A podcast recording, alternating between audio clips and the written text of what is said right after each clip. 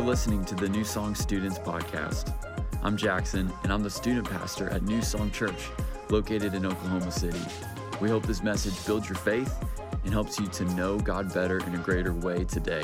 Enjoy the message.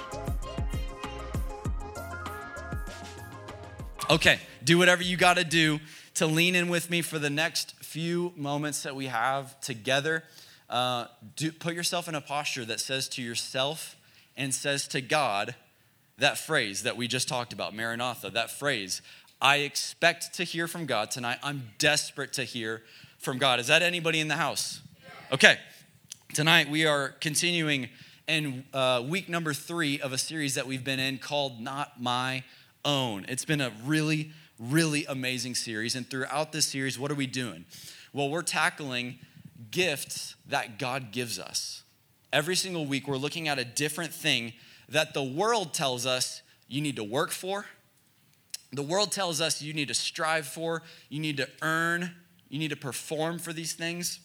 But these are all things that, listen to me, we already have through Jesus.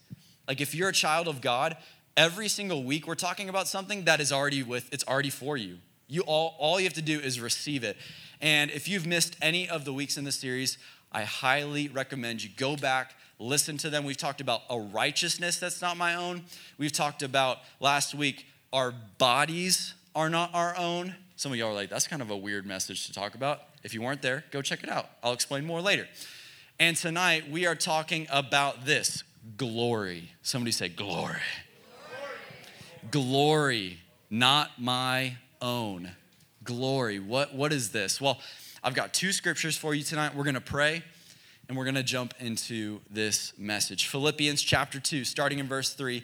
Y'all ready for the word of God? Yeah. Philippians chapter 2, verse 3, it says this Do nothing from selfish ambition or conceit, but in humility count others more significant than yourself.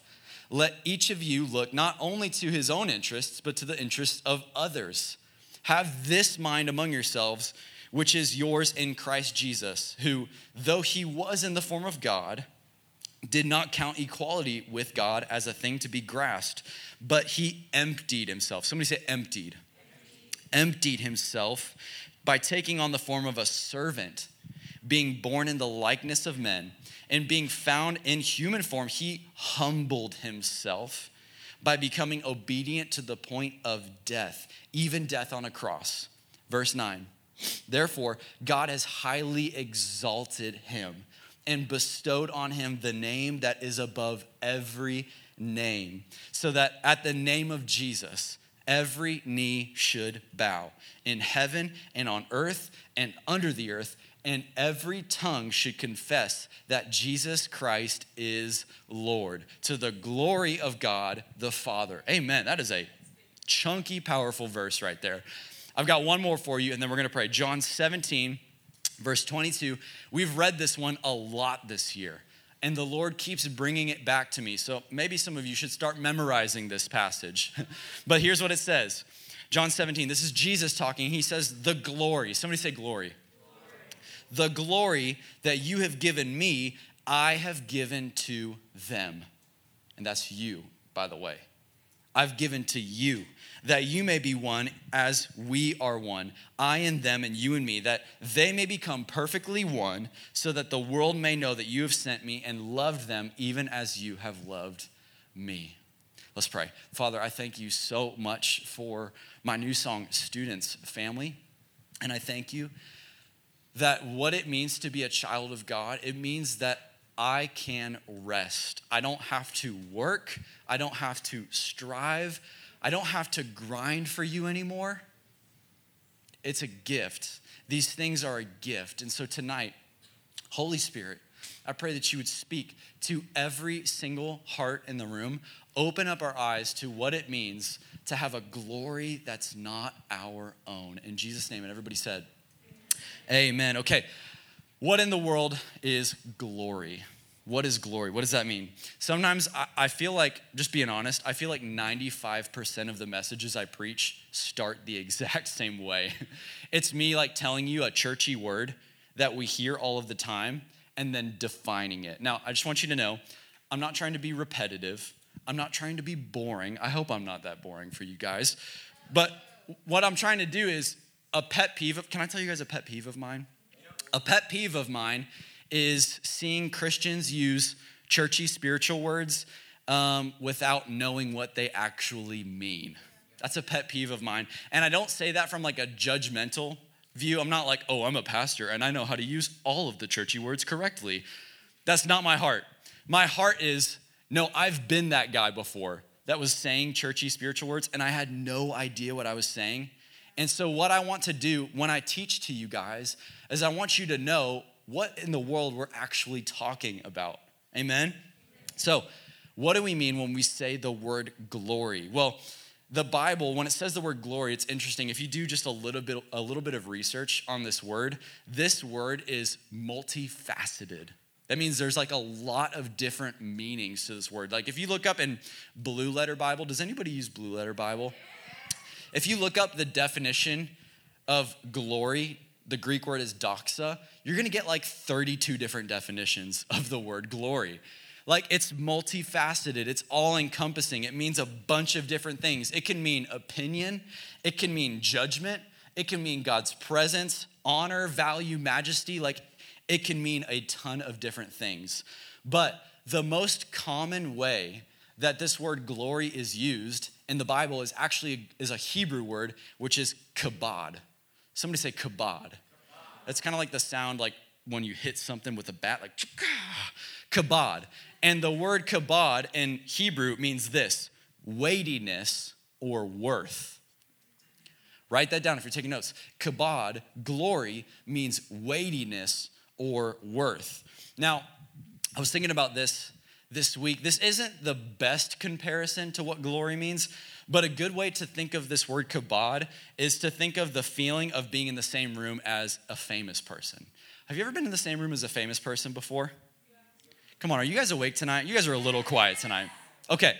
Um, when you are in the room with a bunch of normals like you and me, like the room just feels normal, right? But all of a sudden, when a famous person walks in, somebody who has influence and is known, it, do you know what I mean? That feeling when it's like, oh, all of a sudden the room kind of feels a little different. Like there's a weightiness to the room. It feels, nothing physically changes about the room, but everything changes about how we're feeling the room. There was two times this happened to me. I'm, I, am i am not bragging like I've been around a bunch of famous people before, but there were two times that this happened to me. One was uh, Haley and I got some tickets to go see this band that we really like called Colony House. Um, my my father-in-law got Haley and I tickets to go see this band, but he got us the VIP tickets. So we got to come early. We got those fancy special bracelets we got to go into a meet and greet and get a poster signed. It was really dope. So before the show, we're like waiting out in line with all of the normals, all of the peasants, right? And we're, we're standing out line with all the normal people, like it just feels average. And then all of a sudden, the bouncer, like the big tough guy at the door, he starts letting us in and we show him our cool bracelet. We're like, yeah, dude, I'm, I'm cool. I get to go in here. We walk into this room, this tiny room, and then there they are Colony House. Like the, the band that I've been jamming for years, like they're right there. The guys that I've been listening to for years, the guys that I've been seeing on Instagram with like thousands of likes, they're right there in front of me. Have you ever been there before? And it just like, the room felt different. It just kind of felt heavier, like in a good way. It was awesome.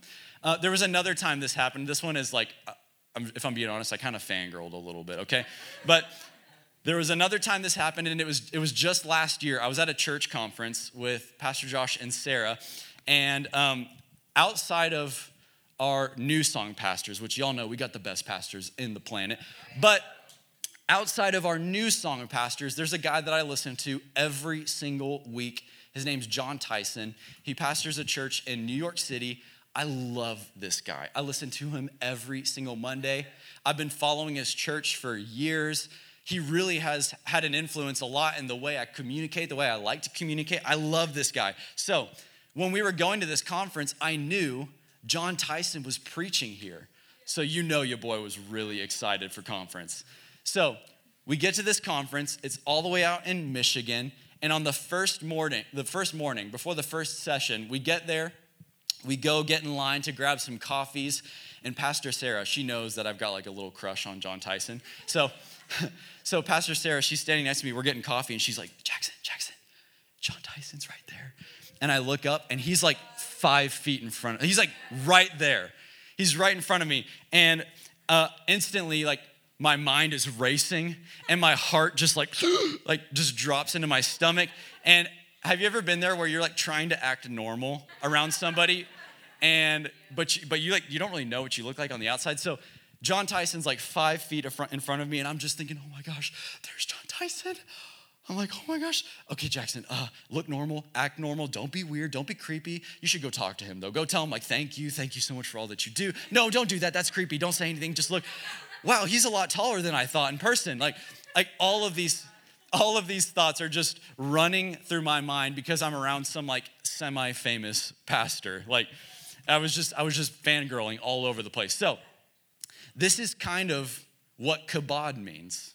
It's it's a weightiness. It's it's this glory that the Bible talks about where when the presence of God shows in, there's a weightiness to the room.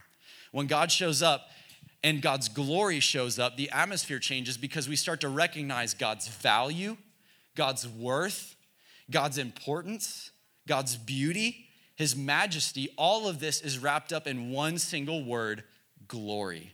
Somebody say glory.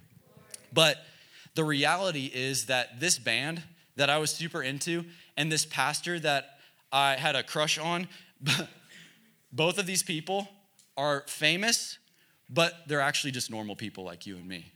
You know that, right? They're normal people. In fact, if you ever get the chance to know somebody who has a really large following, what you'll know over time is that that same glory that you used to felt when you're around them kind of wears off. Why? It's not a bad thing. It's actually a good thing. It's because they're a normal person like you and me. So that's what that means. But this glory, when we talk about God, is different. It's deeper. It's deeper. It's better. The glory of God is so much greater. It carries a weightiness to it. And if you're taking notes, I want you to write this down. All glory comes from God because God is the most meaningful, the most weighty, important, majestic, and valuable person in the universe. God is glorious. So before we look into this gift that God gives us as children of God, because we're talking about not my own, and I want you to know God gives us a glory, and that's really powerful. But before we look at the glory that God gives us, we've got to first recognize that first, God is glory. God is glory. So I want to read to you like five passages of scripture, real quick, that just talk about the glory of God. Your face is about to be melted right now. Are you guys ready for these? Exodus 15, I'm just going to hammer through these. Exodus 15 11 says this Who is like you among the gods, O Lord? Who is like you, majestic in holiness, awesome in praise? working wonders. That's the God we serve. 1 Corinthians 29 11 says, Yours, O God, is the greatness and the power and the glory and the victory and the majesty. And it just keeps going on and on. For all that is in the heavens and in the earth is yours. Yours is the kingdom, O Lord. You are exalted above all of heaven. Can y'all keep going with me? Psalm 19:1 says, "The heavens declare your glory, O God, and the sky above proclaims his handiwork. Have you ever seen a, really amazing, beautiful sunset? Doesn't that, when you look at that, you're just like, wow, God is so awesome. That's the glory of God. And I've got one more for you. This verse is bad to the bone, y'all. Psalm 97, verse 1, it says, The Lord reigns, let the earth rejoice. Let the many coastlands be glad. Clouds and thick darkness are all around him. Righteousness and justice are the foundation of his throne. You know what the foundation of my throne is? Two pieces of wood. The foundation of God's throne is righteousness and justice. That's pretty bad. Fire goes before him and burns up all of his adversaries. His lightning lights up the whole world. The earth sees and trembles. The mountains melt like wax before the Lord before the Lord all of the earth.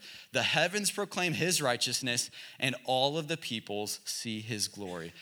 Time out. Is anybody trying to mess with that kind of God? You mean to tell me that God is boring? That God? Are you trying to mess with that kind of God? Come on, somebody be vocal with me. Are you trying to mess with that kind of God? No. God, the I love that passage where it says, the mountains melt like wax before God. Like sometimes, if we're just being honest, we give our problems way too much weight. We give our problems too much weight and we forget that our God is glorious. Like righteousness and justice are his throne, fire burns up his adversaries. Imagine if you woke up every day and you read these four scriptures every morning and you just reminded yourself of how big God is. I'm telling you, if you did that every day, that would change everything.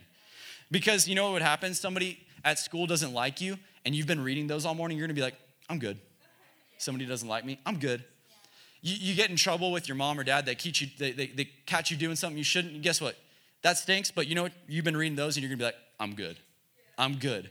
Like, you get some news that you didn't make the team you wanted to be on. Yeah, that's hard, but I'm good. Why? Because people around you, they're gonna start to see how like, th- like the things around you aren't phasing you. And they're, they're gonna come up to you and they're gonna say, dude, why aren't you sad? Like, why aren't you beat up by all of the bad stuff happening around you? And then you get to respond as a child of God, like, oh, yeah, like that stuff is hard, but like the mountains melt like wax before my God. So I think He can handle my issues. Amen? Like, this is what it means to serve a glorious God. Like, think of the confidence that comes when you read scriptures like that. The confidence that comes when we have a right view of how big God actually is. Amen. And we need to have a really high view of how God actually is, how glorious He is, because according to Jesus, not me, I didn't write this. According to Jesus, glory is something that we are given. God gives us glory, which we'll get into in just a little bit. But when, when God's glory is, when we recognize that God is infinite, that his, his, He's infinite in power, He's infinite in value, that this is the awesome God that we serve, I'm telling you, it changes everything. There's almost like a tangible weight that falls into the room when we start to think of God in this way. Maybe you've been in worship before and you've felt that weight before. Like nothing physically changes in the room, but all of a sudden it's like, man, I need to bow down or something. That's the glory of God falling in the room. This is the glory of God. And here's something that's really, really dope about the glory of God. Um, the glory of God is there whether you acknowledge it or not. And that's pretty awesome. Like a couple weeks ago, I preached on unity. Do you guys remember that message? I preached on unity and I talked about how unity is born from what? Honor. That's right. Unity is born from honor. Does anybody remember what honor is? Honor is when I when I see and then I acknowledge the value and importance of somebody. Now honor is important. It's important for you and I to honor God. What does that mean if you honor God? It means you see that he's important and then you acknowledge it with your mouth. But I love what Jon Tyson says. I got to throw a Jon Tyson quote in for y'all because I just talked about him all night. Jon Tyson says this God, glory doesn't require recognition. God is glorified whether you do that or not. Like, so if somebody says to God, I don't like you, I don't believe in you, God, you suck. Guess what? Guess what? God is still glorified. like that doesn't change anything. Like if you if you don't give God glory, guess what? He's still valuable. Like we don't give God value. We don't give him importance. He is value. He is importance. So like if if you say that to God, you're like, "God, I hate you. I don't believe in you." You know what God says? Sorry, bro, that's your loss. That's like that's like you and me looking up at the sky when it's sunny out and we're like, "I don't see you, moon. So you're not real." You know what the moon is saying? The moon's like, "Cool, bro, but I am." and I'm a lot bigger than you.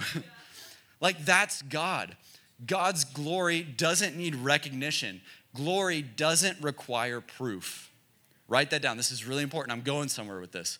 Glory doesn't require proof. God doesn't need to prove himself in order to have glory or be glorious because he already is glory. But this is where we get to the drastic difference between God's glory, biblical glory, and the world's understanding of glory. Because God's word testifies that he is awesome, but our world looks at that and says, yeah, but prove it. Prove that you're glorious, God. Prove that you're awesome. Eugene Peterson says this Our culture encourages and rewards ambition without qualification. We are surrounded by a way of life in which betterment is understood as expansion, acquisition, and fame. Okay, what does that mean?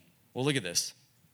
It means everyone wants to get more, to be on top, no matter what the top is. There is nothing recent about this temptation. It's the oldest sin in the book, the one that got Adam thrown out of the garden and Lucifer tossed out of hell. So I want you to see that nobody is free from this temptation, this feeling that I have to do, I have to work, I have to earn and prove that I matter. Remember, God's glory means that He's important, that He matters. God gave you and I a glory but the world says, prove that you matter, prove that you're glorious. And not even Jesus was free from this temptation. In Matthew chapter 3, you guys remember this Jesus is baptized, he comes out of the water. Oh, sky opens up. God's like, Yo, son, I'm proud of you. I'm proud of you, Jesus. And then, right after that, the Holy Spirit leads Jesus into the wilderness for a 40 day fast. And the enemy knew what he was doing, y'all. The enemy was super crafty. He waited for the perfect moment to come tempt Jesus. Not only did he wait for Jesus to be tired, he waited for Jesus to be hungry, but he also waited for Jesus to be far removed from the words he heard from God. What I want you to see is I'm sure it was a lot easier for Jesus to feel like he had glory when he was around John the Baptist, when he was around his disciples, when he heard God audibly say, I'm pleased with you. But now, is he gonna believe what God says about him when everything is stripped away? Are you following me? Is he still gonna believe? And the devil knows this. So he's like, everything is stripped from Jesus. I bet he doesn't think he's valuable anymore. So he comes in and he tempts Jesus. Now, if you've grown up in the church, you know this story. And it's usually preached like this use God's word to fight the devil. And that's a good message. Amen. I believe that because Jesus says the word, it is written, it is written, it is written. But what I want to show you tonight is that there are three glory tests that Jesus passes. Three glory tests. And guess what? Spoiler alert. You and I, we have to go through these glory tests. All right? All right? Okay, just making sure y'all are with me. Number one, the first glory test that Jesus passed is this glory comes from what I do, performance. Matthew chapter 4, verse 3, it says this And the tempter came and said to him, If you are the Son of God, command these, these stones to become loaves of bread. Now, the enemy isn't coming to Jesus and saying, Jesus, you're not the Son of God. He didn't say Jesus wasn't the Son of God. He came and said, Hey, Jesus, prove you're the Son of God. Perform. Show me a miracle, and then I'll believe you're the Son of God. It's this false belief that our world says you're not important, you're not valuable until you start connecting that with performance. You need to prove that you matter. You need to prove that you're worth something. The second glory test that Jesus passes is this glory comes from what I have possessions. Matthew 4, verses 8 through 9. Again, the devil took him on a very high mountain, showed him all of the kingdoms of the world and their glory, and he said to him, All of this shiny, fancy stuff I will give to you. Jesus, you can have all of the possessions in the world if you will fall down and worship me. What the enemy comes to Jesus with is he says, Jesus, are you sure you're really important? Because right now, you don't have any stuff. You don't have anything to prove to your life that, you that you're valuable. You know what would help is if you had a bunch of really shiny things. And I'll give you all of those shiny things if you will just worship me. It's this lie from the enemy, from the world, that says, My possessions, my stuff, my clothes make me more valuable. But it's a lie. None of that stuff actually adds glory to your life. And Jesus passes this second test. And the third test is this glory comes from what others think popularity. Matthew 4, verses 5, it says, Then the devil came and took him to a holy city and set him on the pinnacle of the temple. And he said to him, If you are the Son of God, throw yourself down. For it is written, He will command His angels concerning you. On their hands they will bear you up, lest you strike your foot against a stone. So, what is happening? The devil takes Jesus to the top of the temple. The temple would have been a heavily populated area. There would have been tons of people around uh, that would have seen this miracle. And what is the devil trying to tempt Jesus with? The approval of people, the popularity of people. The devil is saying, Hey, Jesus, throw yourself down from this temple. The angels are gonna save you. Everybody's gonna see, and then they'll believe you're the Son of God, which, by the way, Jesus, nobody thinks you're the Son of God. You, they think you're just the carpenter's son from Nazareth. You know what would really help your case? If you gained some popularity with everybody. So throw yourself down. Everybody will see how awesome you are, and they're gonna worship you as the Son of God. Do you see this? New Song students, how are you doing with these three glory tests? How are you doing? Are you, are you beating them like Jesus did? Or are you giving into one of these tests? Are you giving into one, two, maybe all three of these temptations that try to add value to your life but add nothing to your life?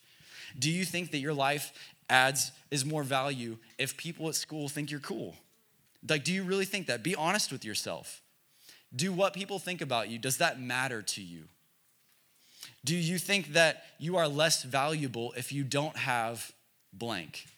Fill in the blank with anything the shoes, the, the iPhone, the boyfriend, the girlfriend, the stuff?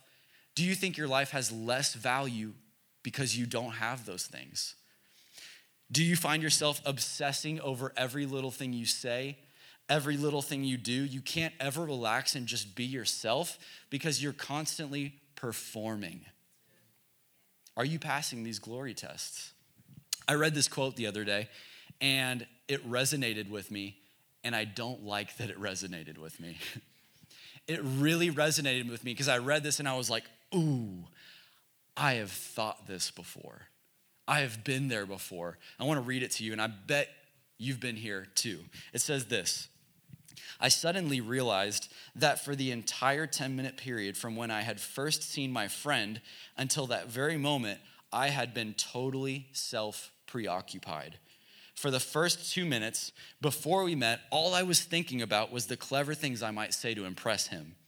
During our five minutes together, I was listening to what he had to say only so that I might have something clever to say back.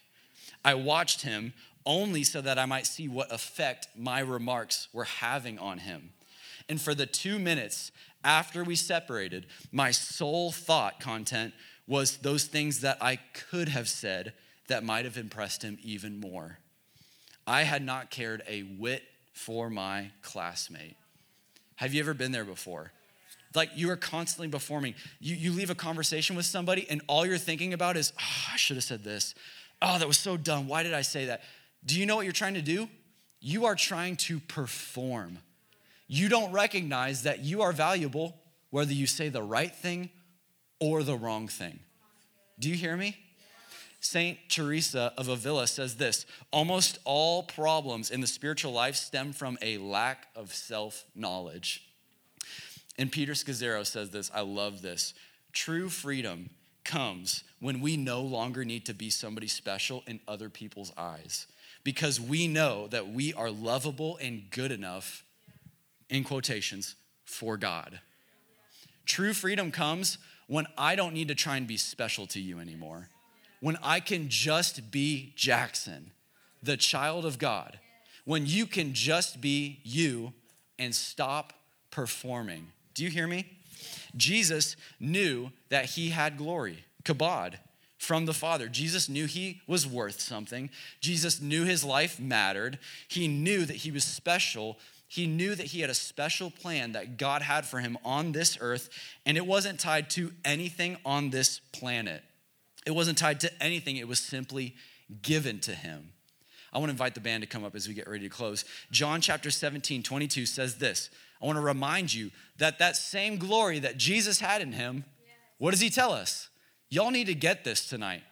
Jesus says, The glory that you, God, have given me, I have given to them, that they may be one as we are one. Jesus knew that he had been given a glory. Do you? I'm going to say that again, New Song students.